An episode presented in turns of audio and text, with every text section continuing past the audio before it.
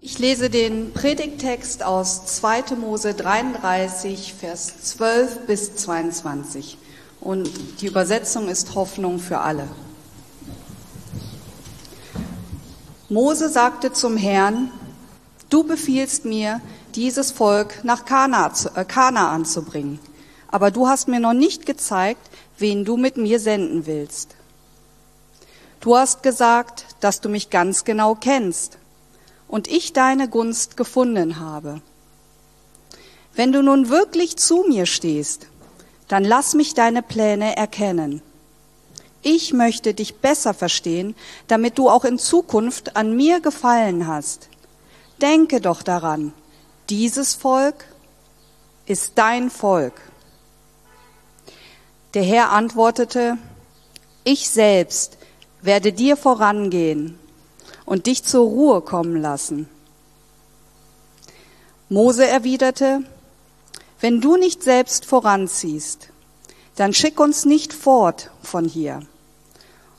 Woran soll man denn erkennen, dass du zu mir und diesem Volk hältst? Doch nur daran, dass du mit uns gehst. Was sonst sollte uns unterscheiden von allen Völkern auf der Erde? Denn der Herr der Herr antwortete Mose, auch diesen Wunsch, den du gerade ausgesprochen hast, will ich erfüllen. Denn ich habe dich gnädig angenommen und kenne dich ganz genau. Mose bat, lass mich dich in deiner Herrlichkeit sehen. Der Herr erwiderte, ich will an dir vorüberziehen, damit du sehen kannst, wie gütig und barmherzig ich bin Meinen eigenen Namen, der Herr, werde ich vor dir aussprechen. Ich erweise meine Gnade, wem ich will. Und über wen ich mich erbarmen will, über den werde ich mich erbarmen. Mein Gesicht darfst du nicht sehen, denn kein Mensch, der mich gesehen hat, bleibt am Leben. Aber du kannst hier bei mir auf dem Felsen stehen. Wenn ich in meiner Herrlichkeit vorüberziehe, stelle ich dich in eine Felsspalte und halte meine Hand schützend über dich, bis ich vorübergegangen bin. Dann ziehe ich meine Hand zurück und du kannst mir hinterher schauen. Mein Gesicht aber darf niemand sehen.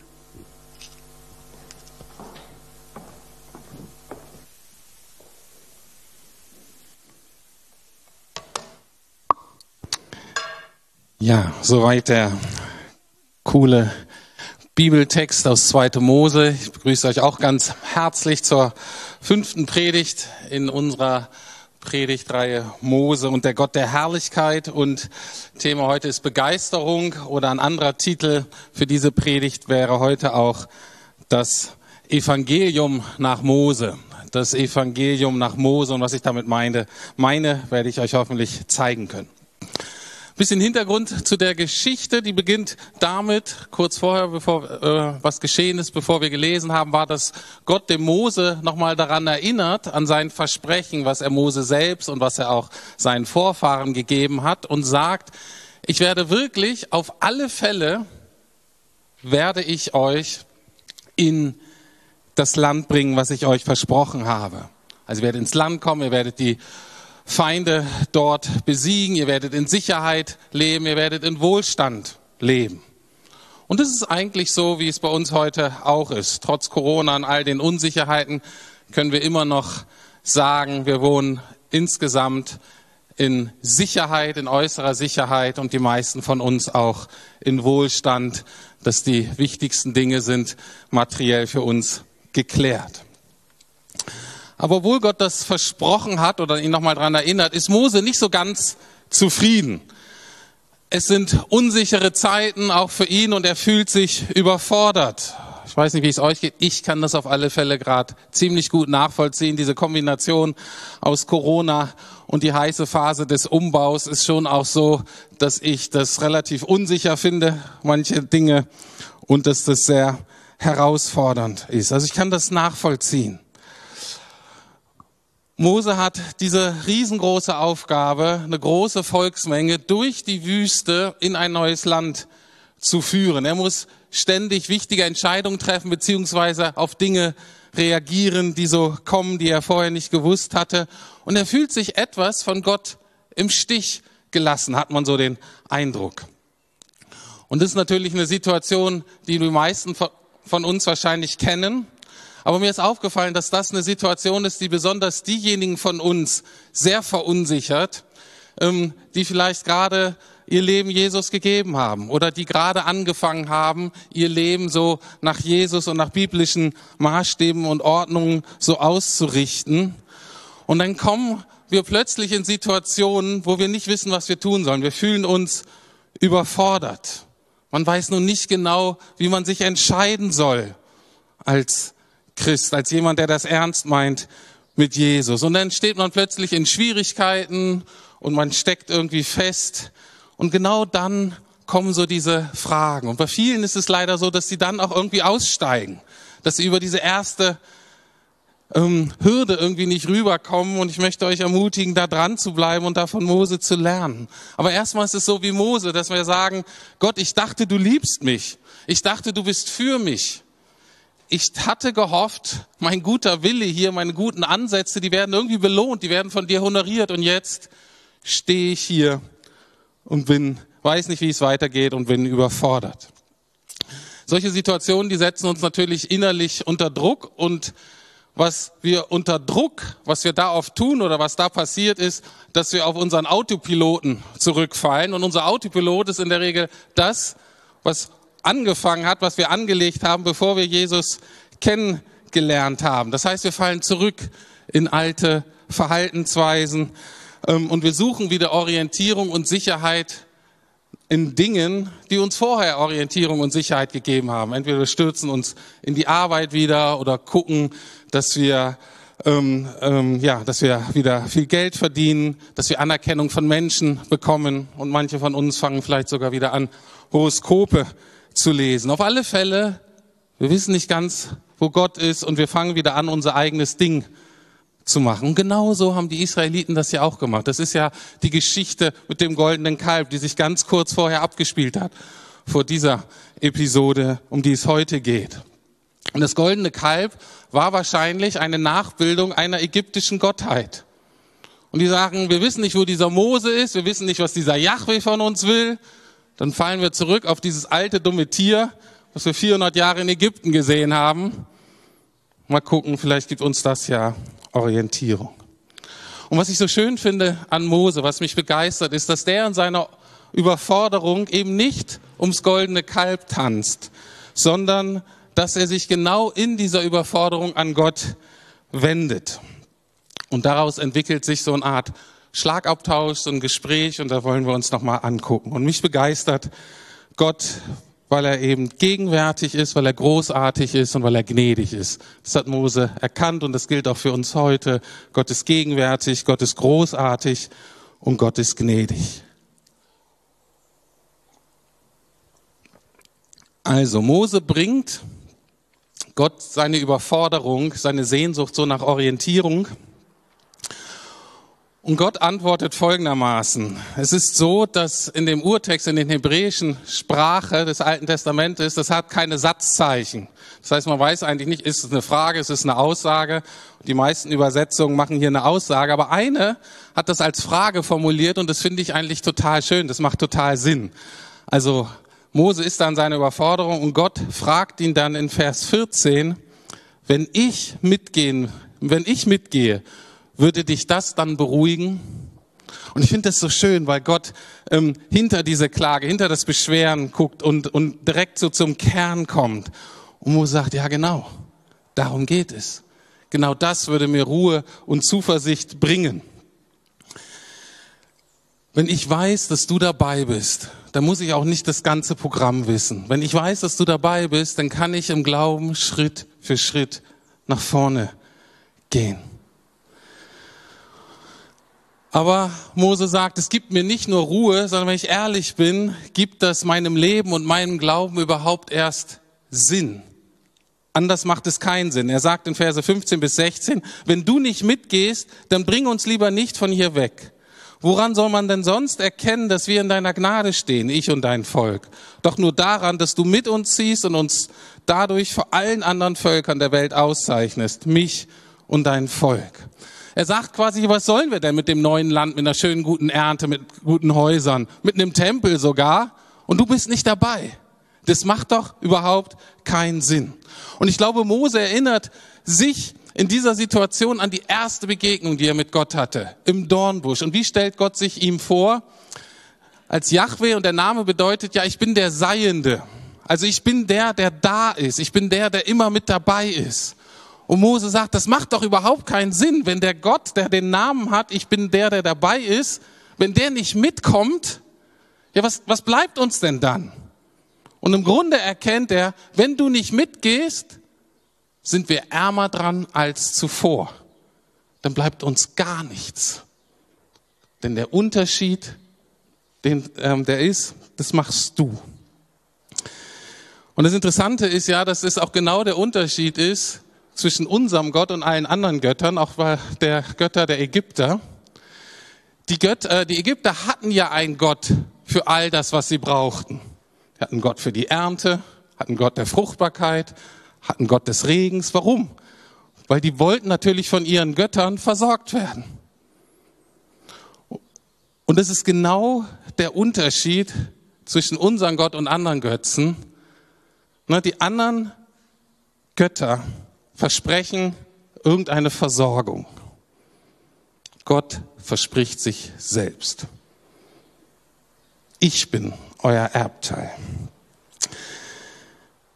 Und in dem Moment, in dem wir nur etwas von Gott, aber Gott selbst nicht wollen, machen wir Gott zu einem Götzen, degradieren wir ihn auf das Niveau des goldenen Kalbes. Und wir alle stehen in der Gefahr, das immer wieder zu tun. Deswegen liebe ich diese Geschichte so sehr, um uns so an diese Basics zu erinnern. Also Mose sagt, wenn du nicht mitgehst, macht das alles überhaupt keinen Sinn. Das ist doch nicht der Gott, der mich gefunden hat. Du machst den Unterschied. Du bist, du machst uns wertvoll, du machst uns bedeutsam. Und er sagt ja auch in diesen Versen, und das soll auch die ganze Welt sehen. Mose ist sich der missionarischen, dem missionarischen Aspekt seiner Berufung vollkommen bewusst. Wir erinnern uns, warum hat Gott Israel überhaupt berufen? Das Hauptziel ist, damit die anderen Völker erkennen, dass es einen Gott gibt und wie Gott ist. Das ist der Hauptziel ihrer Berufung. Dass sie erkennen, wow, dieser Gott der Israeliten, der ist wirklich einzigartig. Der ist mächtig und gleichzeitig fürsorglich. Der ist heilig und gerecht und dennoch vergebend. Geht darum, dass andere Völker kommen sagen, hey, was ist eigentlich mit eurem Gott? Wir haben von eurem Gott gehört, der euch da aus Ägypten befreit hat. Was ist denn das für einer? Wir wollen den auch kennenlernen. Und genauso ist es unsere Berufung heute. Wir haben diesen Auftrag eins zu eins übernommen. Dass Leute zu uns kommen und sagen, ich glaube irgendwie an Gott, da ist vielleicht was, ich habe auch schon mal von Jesus gehört. Was ist es eigentlich? Und wir sagen, komm und sieh. Komm und sieh dir das an. Also, Mose bittet Gott, dass er mitkommt und in Vers 17 antwortet, Jahwe, auch diese Bitte werde ich dir erfüllen, denn du stehst in meiner Gunst und ich kenne dich genau. Also Gott sagt, okay, ich bin dabei, ich führe euch zur Ruhe, ähm, alles okay. Und ich könnte mir denken, vorstellen, was gibt's denn Schöneres? Jetzt hat Mose doch alles, worauf er, was er wünschen kann. Er kann seinen Job weitermachen. Ne? Erfolg wird ihm versprochen. Er hat inneren Frieden und Ruhe jetzt. Er hat Zuversicht und Hoffnung für morgen. Was will er denn noch mehr? Ich hoffe, wir alle haben wenigstens das. Ich hoffe, wir alle haben wenigstens genau das, dass wir wissen, Gott ist mir barmherzig, Gott ist bei mir, Gott gibt mir inneren Frieden. Mit Jesus habe ich eine sichere Zukunft. Ich hoffe, das wissen wir alle. Ich weiß nicht, wie es euch geht, wenn wir uns mal so vorstellen, denken, es reicht ja eigentlich. Ist doch schon total gut. Eigentlich könnte doch hier jetzt die Unterhaltung zu Ende sein. Nicht für Mose, nicht für Mose. Was sagt Mose, Vers 18? Lass mich doch deine Herrlichkeit sehen. Mose ist noch nicht zufrieden. Mose weiß, das ist noch nicht alles. Lass mich doch deine Herrlichkeit sehen. Und genau das ist das Kennzeichen eines Menschen, der von Gott ergriffen ist, der von Jesus begeistert ist. Tim Keller nennt es folgendermaßen. Für religiöse Menschen ist Gott nützlich. Für Christen ist er wunderschön. Oder in unserer Predigtreihe können wir sagen, für Christen ist er herrlich. Deswegen meine ganz ehrliche Frage an dich. Bist du noch religiös? Bist du hier dabei, weil, weil du hoffst, dass Jesus dir irgendwas bringt? Oder bist du ein Nachfolger Jesus, der sagt, Gott ist mir alles und ich will den besser kennenlernen. Mose ist so berührt von Gottes Gegenwart und Liebe, er möchte ihn besser kennenlernen. Er möchte irgendwie noch näher ran. Er möchte das noch, er möchte das wirklich irgendwie mehr erfahren. Und für manche von euch hört sich das vielleicht so an, für so, das ist so ein bisschen geistlicher Trüffel, für so geistliche Feinschmecker. So ein bisschen geistliche Schlagsahne noch oben drauf. Ich bin davon überzeugt, dass es kein Extra ist, sondern ich glaube, dass es für Mose und eigentlich auch für alle für, für uns absolut dann existenziell wichtig ist, weil meines Erachtens bekennt Mose damit, ich kann nur dann wirklich auf die Sicherheiten und auf die Annehmlichkeiten von Ägypten verzichten, die ich einmal hatte. Und wir wissen, er kommt ursprünglich vom, vom Königshof. Und er sagt, ich kann auch nur dann die Herausforderungen und die Dürre und die Einsamkeit der Wüste ertragen, wenn ich mehr von dir erlebe, wenn ich wirklich schmecke und sehe, wie herrlich, wie groß, wie schön, wie gnädig und barmherzig du bist. Sonst kommen wir hier nicht durch. Das ist kein viertägiger Spaziergang durch den Park. Es sind 40 Jahre Wüste. Und mich erinnert Mose hier an eine Geschichte aus dem Neuen Testament, wo Jesus erzählt von einem Menschen, der das Reich Gottes entdeckt, der Jesus entdeckt. Und er wird beschrieben wie mit einem Schatz, wie ein Menschen, der einen Schatz in einem Feld findet, ganz plötzlich. Und er ist so begeistert von diesem Acker, dass er alles andere verkauft, was er hat. Weil er sagt, ich muss diesen Schatz haben. Das ist alles, was jetzt noch zählt. Und die Unterhaltung geht weiter und Gott sagt, dass du meine Herrlichkeit sehen willst, das freut mich, echt. Das ist ja eine wunderbare Bitte. Ich würde sie dir gern erfüllen, aber es gibt leider ein Problem. Und Vers 20 sagt er Folgendes. Du kannst es nicht ertragen, mein Angesicht zu sehen, denn kein Mensch kann mich sehen und am Leben bleiben. Das hältst du gar nicht aus. Du weißt überhaupt nicht, worum du bittest. Du hast überhaupt keine Ahnung. Und was ist das Problem? Das Problem ist eben Gottes Herrlichkeit selbst. Ich hatte ja in der ersten Predigt diese Herrlichkeit verglichen mit der Kraft und mit der Energie der Sonne. Und die Herrlichkeit zu sehen ist, ist die ganze Energie und Macht und Wucht der Sonne zu erfahren. Wir haben uns daran erinnert, und Moses wie eine vertrocknete Wüstenblume. Das geht nicht gut. Das hältst du nicht aus. Und unser Problem ist genau das gleiche Problem wie das Problem von Mose. Und die Bibel nennt es Sünde. Und Paulus, dieser Pioniermissionar und der prägende Theologe der entstehenden Kirche, der ersten Christenheit, greift genau dieses Dilemma von Mose auf im Neuen Testament, in dem Brief an die Römer, und er schreibt Folgendes. Denn es ist kein Unterschied, denn alle haben gesündigt und erlangen nicht die Herrlichkeit Gottes. Oder erlangen nicht mehr die Herrlichkeit die sie vor Gott haben müssten oder ihre ursprüngliche Herrlichkeit. Und dann geht der Vers weiter und werden umsonst gerechtfertigt durch seine Gnade, durch die Erlösung, die in Christus Jesus ist. Was heißt das? Paulus sagt, wir sind ursprünglich wunderbar von Gott geschaffen worden als Menschen. Er sagt, das war wirklich sehr gut. Aber dann durch unseren Stolz, durch unser Misstrauen, durch unser Ungehorsam haben wir praktisch unsere anfängliche Herrlichkeit, unsere Substanz, unsere Identität, unsere Schönheit, die haben wir verloren als Menschen. Und vom Wesen passen wir nicht mehr zu Gott. Wir haben unsere Herrlichkeit verloren, denn Gott ist der Gott der Herrlichkeit. Und das ist so, Gott ist wie ein Feuer und das würde uns einfach verbrennen. Und zweitens sagt Paulus hier die Lösung des Problems. Jesus wurde quasi am Kreuz von diesem Feuer der Heiligkeit Gottes versenkt. Und das Evangelium ist das Angebot Gottes dieses Tausches, dass wir mit Jesus tauschen können.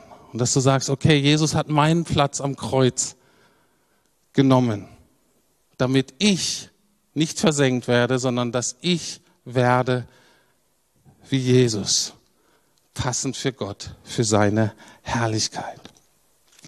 Und genau dieses Evangelium, genau diese Botschaft von diesem gnädigen, gegenwärtigen und großartigen Gott finden wir schon bei Mose. Wir lesen die nächsten Verse. Du willst meine Herrlichkeit sehen und eigentlich kannst du es nicht, aber Gott sagt, ich treffe die nötigen Vorkehrungen. Genau das im Alten Testament schon, was wir in Jesus haben. Wir lesen Verse 21 bis 22. Jahwe sagte weiter, pass auf, hier auf dem Felsen ist ein Platz bei mir. Da kannst du stehen. Wenn denn meine Herrlichkeit vorüberzieht, werde ich dich in einen Felsspalt stellen und meine Hand als Schutz über dich halten, bis ich vorüber bin. Jesus ist der Fels, auf dem Mose steht. Jesus ist der Fels, auf dem du und ich stehen können. Jesus ist die mächtige Hand Gottes, die Mose da schützt. Jesus ist die mächtige Hand Gottes, die uns schützt.